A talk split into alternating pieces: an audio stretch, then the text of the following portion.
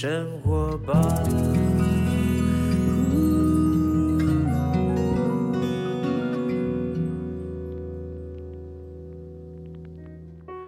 时间下午两点多，欢迎来到幸福生活吧，我是空中的 bartender 小马李子君。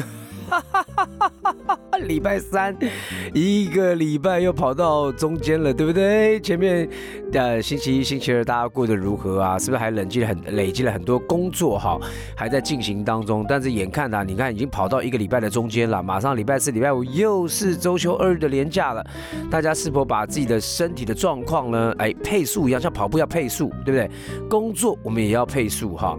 看看呢，我们这个还有什么工作还没有做好的？今天还有什么事情没有完成的？Maybe 我们做一些整理。你不要通通累累积到哈，礼拜四、礼拜五再来赶，我觉得那样会很辛苦哈。那个呢，真的连假之前的压力也过大哈，所以呢，今天呢就非常好，因为今天礼拜三是要跟大家轻松聊跑步这件事情啊。我们一样请到了我们跑步学堂的总教练 Jason 来到我们节目当中，跟大家分享跑步这个世界里面相关的知识还有姿势。好，我们掌声鼓励一下 Jason。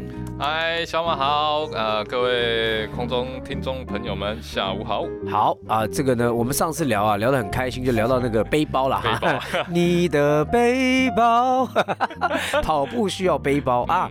但一般来讲呢，我们的装备啊，从一个一双球鞋、一个袜子、你的跑裤、跑衣、帽子啊，甚至有些人带的毛巾啊，可能他要带各种各式各样的装备，其实为了在跑步当中呢，呃，我们呃。可可能跑得更好的成绩，跑得更安全哈。但上次有聊到，哎，其实用到背包的时候，通常来讲是距离稍微长才会用到背包。对，呃，大概是超马，对不对，四四四十四十一点呃四十二点一九呃四十二点一九五以上都叫超马了。通常以一个单位来讲，五十公里来讲的话，超马的开始就需要背包了，补给品。嗯。上个礼拜有聊到说，一个背包大概加一加加加大概两三公斤差不多。嗯，但是到超马的时候，可能就更更重。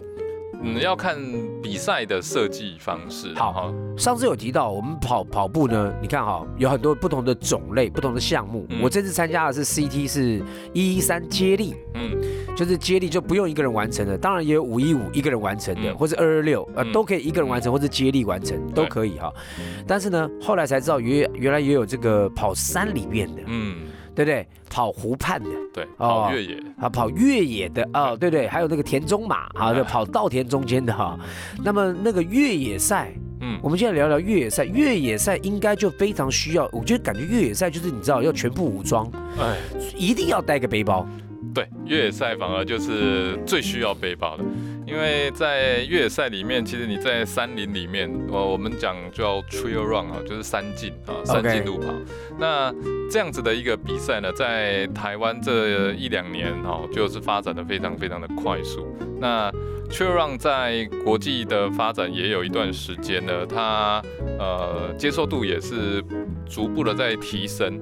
那过去呢，大家都是跑在公路比较多，大家所熟熟悉的跑步都是跑在公路。对对对，去山里面都觉得，哎呦，去刷你们堂红照哎，要惊，就是只能践行这样。对呀，感觉上山里面很危险呢。哎，大家都是这么想。但实际上，其实，在山林里面呢，跑步其实是非常非常非常舒服。那我好，我问一个问题，先先跟背包没关系，山林里面的跑步。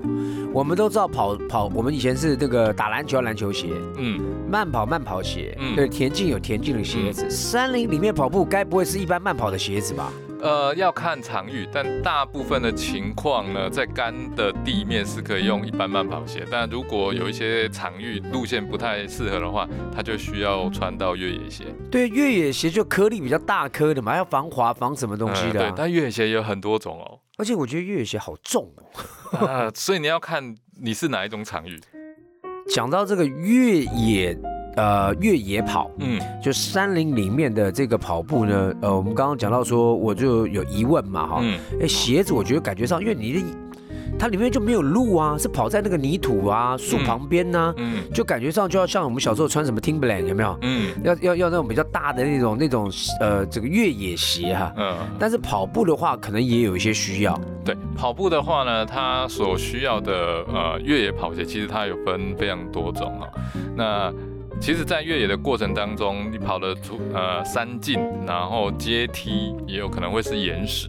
那有些场地它需要涉水，那有的需要沿着呃溪流往上呃溯溪一小段，所以路线的变化非常大。然后你参加的这一个区段呢，是北部山区呢，还是中部山区呢，还是南部山区？现在台湾这样越野跑的赛事很多吗？很多。很多对，哦那因为不同的地形，你要适应不同的地形，所以要不同的鞋底。对呀，对，所以你看哦，如果你是在北部，那北部的山区都是比较泥泞，然后比较潮湿，那你要使用的这一个鞋子的颗粒就稍微要粗一点。你说鞋底的颗粒？对对。那通常这一类型的呃路线的话。呃，也选择这样子的鞋子，就是你的重量就要是要牺牲一点，它就会稍微重一点，对，鞋底会比较厚，颗粒会比较粗一点。哎，我刚刚这样听起来，跑步就就很不好跑啊，这很硬啊。这根本就登山鞋嘛！哎，不一样，不一样，不一样。越野跑鞋虽然它的鞋底哈看起来跟登山鞋有点接近，但它还是有点弹力。它是对，然后它是软的，OK。它的重量也会比登山鞋轻很多很多。了解，了解，了解，OK。但会比我们一般的跑鞋稍微略重一点点的，OK。但也不会重到太夸张。好，因为它毕竟还是跑步。那如果是呃比较像是中部岩石地形。那它就比较适合是这种综合型的鞋底。那综合型的鞋底就跟我们一般跑鞋就有点接近了，只是它会比较耐磨。那它的颗粒会有呃爬往上爬跟往下滑两种的指向的颗粒。了解了解了解，不然的话有时候上上坡，有时候下坡地形，你刚刚涉完水就下坡很滑。对对对对对。OK。所以基本上它会有这两种啊。那再来有一种就是呃比较是。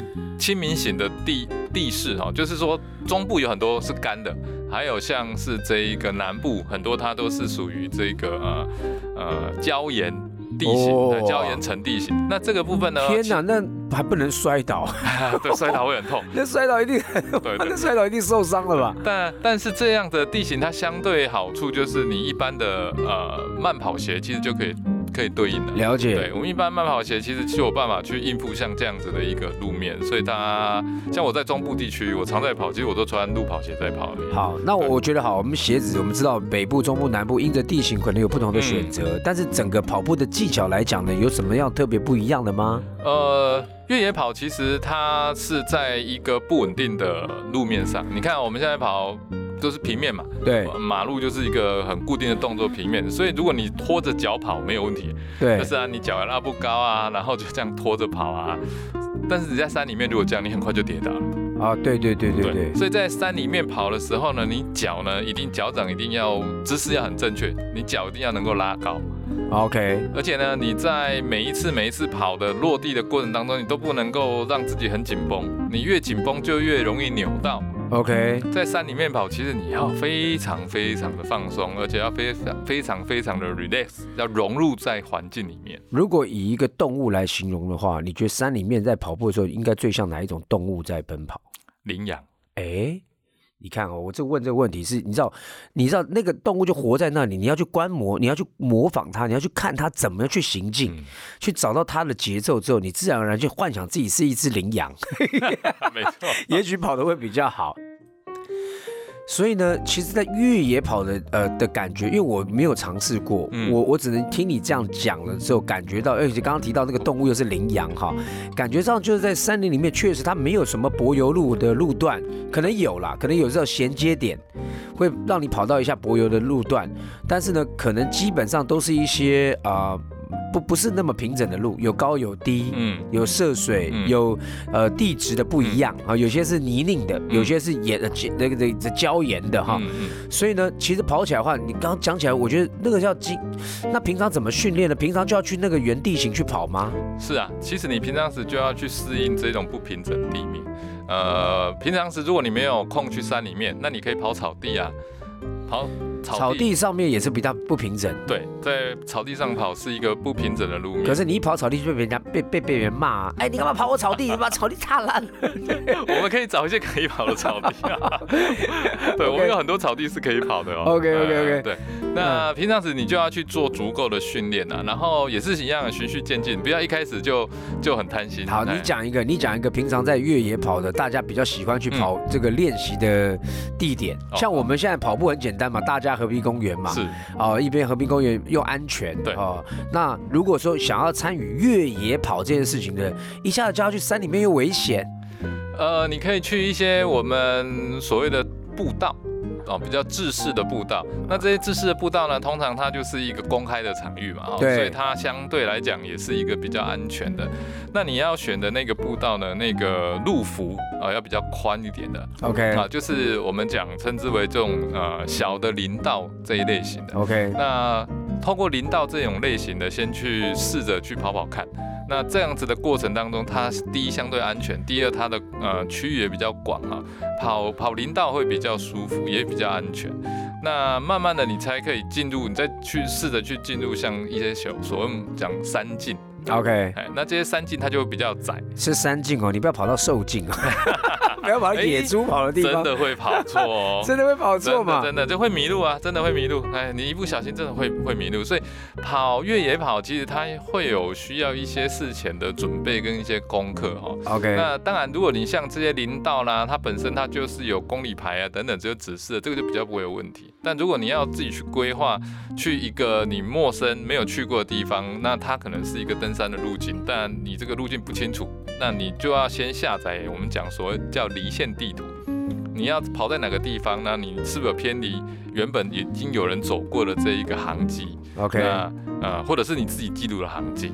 那你才能够保证自己是安全的。哎，可是我这样想啊，你像一一一个一个呃越野越野的跑的距离，嗯，也有半马、全马跟超马吗？嗯，也有百公里的，也有百公里的，百公里、百英里都有。那它上下的这个上下的高度是呃总累积都是用总累积算的，总累积的话六七千公尺到八千公尺都有。所以海拔有差那么多？就是总总累总累积，对，就上上下下上上下下，对对对，总累加，基本上好像有点就是在山里面跑啦。对。所以就是一直上上下上上下下。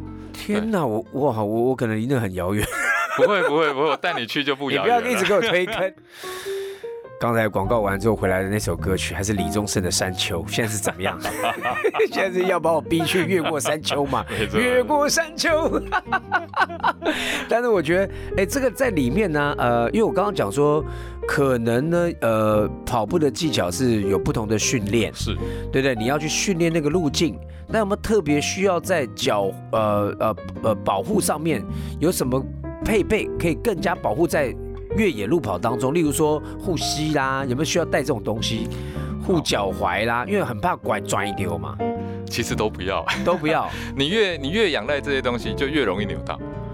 你反而是要做的是在操练他们。呃，对，你要让你的关节的活动度增加。你的关节活动度越好，你越不容易扭到。那再来，对于你对不平整地形的反应敏捷度要提升，所以。跑越野的人呢，他的敏捷性都会很好。那敏捷性除了就是去山里面这样跑之外，还有没有什么别的方法可以辅助去训练敏捷性？平常时呢，你在做一些呃呃跳跃，还有这些关节的动作的时候，尽量都是以赤脚的方式哦。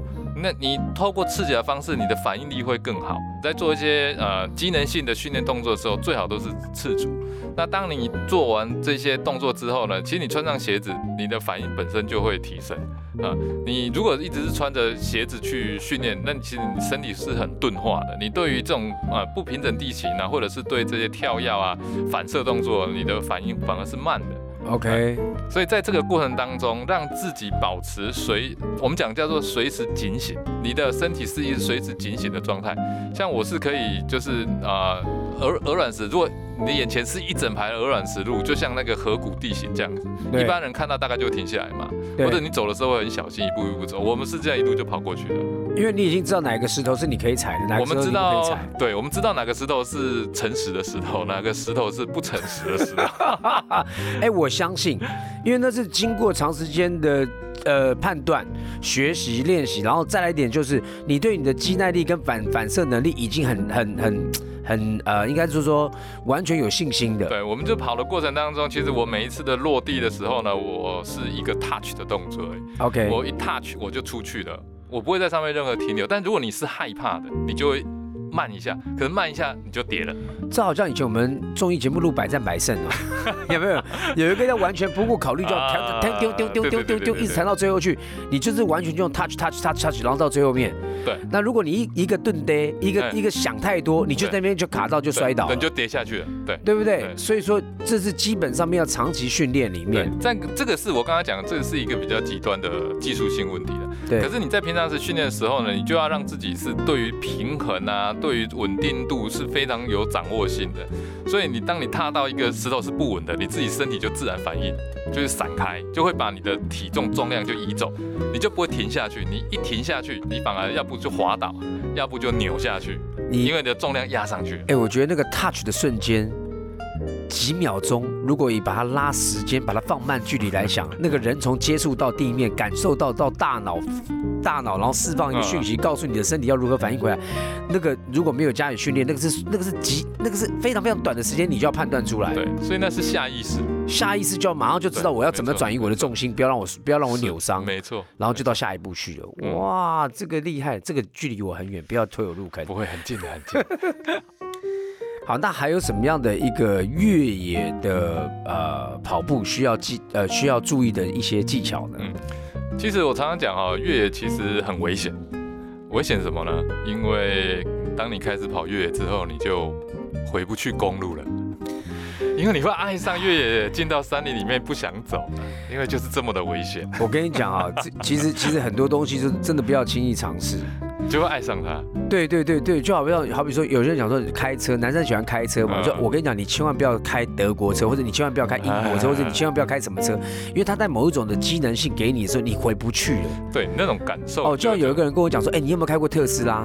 他说嗯那电动车你开一次之后你就回不去了。对那个扭力，对，就我不相信，我觉得特斯拉啊，来来来开一次，开二次，我要回去的时候，我就马上跟我老婆说我要换车。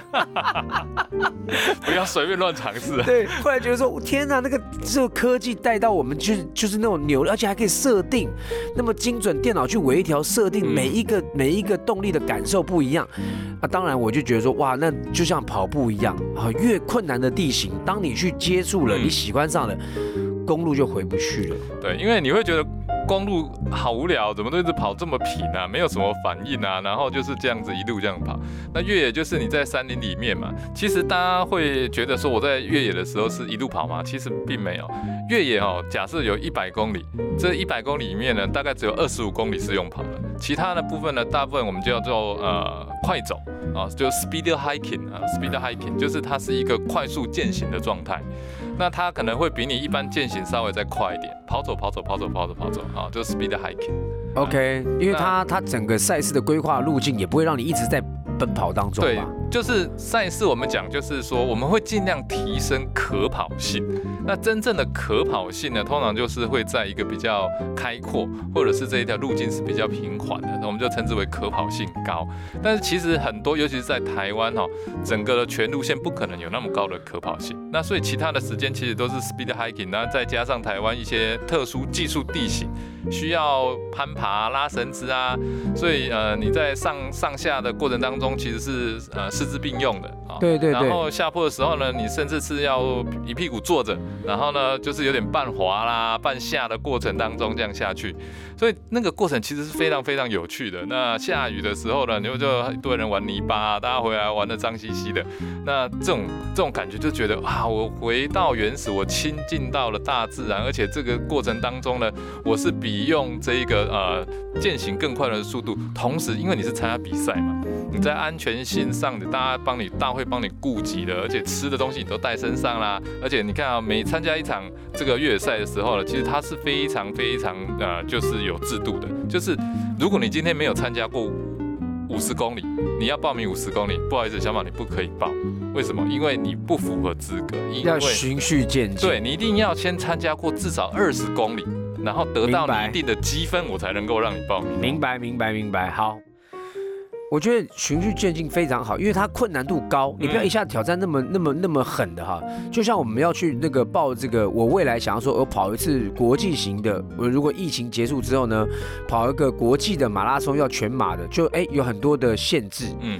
你必须要先有一些跑全马的记录，而且还有一些成绩记录，嗯。你才有资格去抽选。嗯，国际的这个全马的马拉松，所以它是要有资格的，不是说你随便随便说，我我现在我心情很嗨，我要去跑一个多少公里，他就让你进去了。第一个怕你危险，嗯你没有经验；第二个呢，呃，这真的需要累积，他让你慢慢的前进，好像打怪一样，你要慢慢打上去。嗯其实你刚刚讲过说这个越野跑，我虽然没有尝试过，但突然间让我想说，我有一我有一些时候的感觉像在越野跑步的感觉，就例如说我去到海边，有时候露营，嗯我去到海边要经过防坡体、消坡消坡砖。嗯嗯嗯，我要在那边弹弹跳来跳去，跳来跳去，跳来跳去，那个瞬间的选择跟判断，就是就是，我觉得就是有点像是那个 speed hiking，嗯。因为我要一边跑一边去测，一边去看我的眼睛，去看那个高度距离，我要马上弹过去。所以呢，我们出外景都很有经验，嗯，包括摄影师他要扛摄影机，对啊对，还要带脚架啊。如果一个个都每个人都很慢，那嗯有个档席，所以大家都在山林里面已经有一点点曾经有这种所谓的越野的经验。是啊，没错没错。哦，但是呢，一把它拉到长距离，哇，对就不容易了。就非常不容易耶对对。对哦所以这个过程呢，其实就是把它，呃，你过去可能体验都是工作嘛，哈。对那今天如果你把它提升到参加越野赛，它就是一种游戏化的过程了。而且这个游戏化的过程是被计划的，它是有呃强大的这一个后勤补给跟这些资源在里面。所以如果你自己去去跑一个山里面跑个二十公里、五十公里，它是相对是危险的，因为没有人知道你人在哪里啊。那像如果你参加这种呃有规划性的比赛啦，像 Renault Space 一百，你参加五十公里的，每一个人身上他是有带 GPS，哎，他有追踪系统的，我会知道你在哪里。要不然有时候不小心踩到一个哎陷阱，哎呀呀呀呀，直接被吊起来，不会啦，赛道都有人巡过啦，放心，不会，不会，对不对？不要踩到陷阱，好可怕哦！感觉到踩到一个陷阱，那腿都断掉了，好可怕哦。那个整个过程都会有人去巡守啦，然后会有安排非常呃，就是我们有山地救援等等这一些啊。那再来就是他每一每十公里他都会有一个补给站，那个补给站你可以下去，然后你可以上厕所啊。补给站，我跟你讲，还不能够补给香蕉哦，猴子都来吃哦。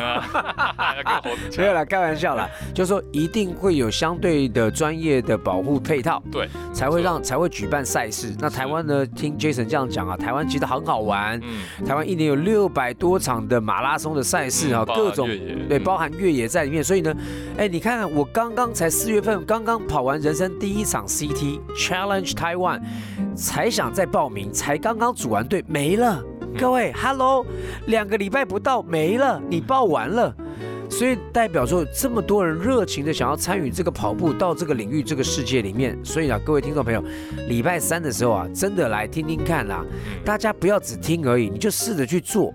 我们现在已经，我们现在已经聊到越野赛了哈。当然，我们还会常常去聊一些呢，平常公路跑步的时候呢的一些我们相关的知识或者知识啊等等之类的，或是讯息哈，就是跑步的资讯要带给各位听众朋友的，大家就千万不要错过。每周三我们要请到跑步学堂的总教练 Jason 来到我们节目当中分享。今天再次谢谢 Jason。谢谢。好，我们最后要送给大家的歌曲呢是五月天的《离开地球表面》。我是小马李子君，明天见啦，拜拜。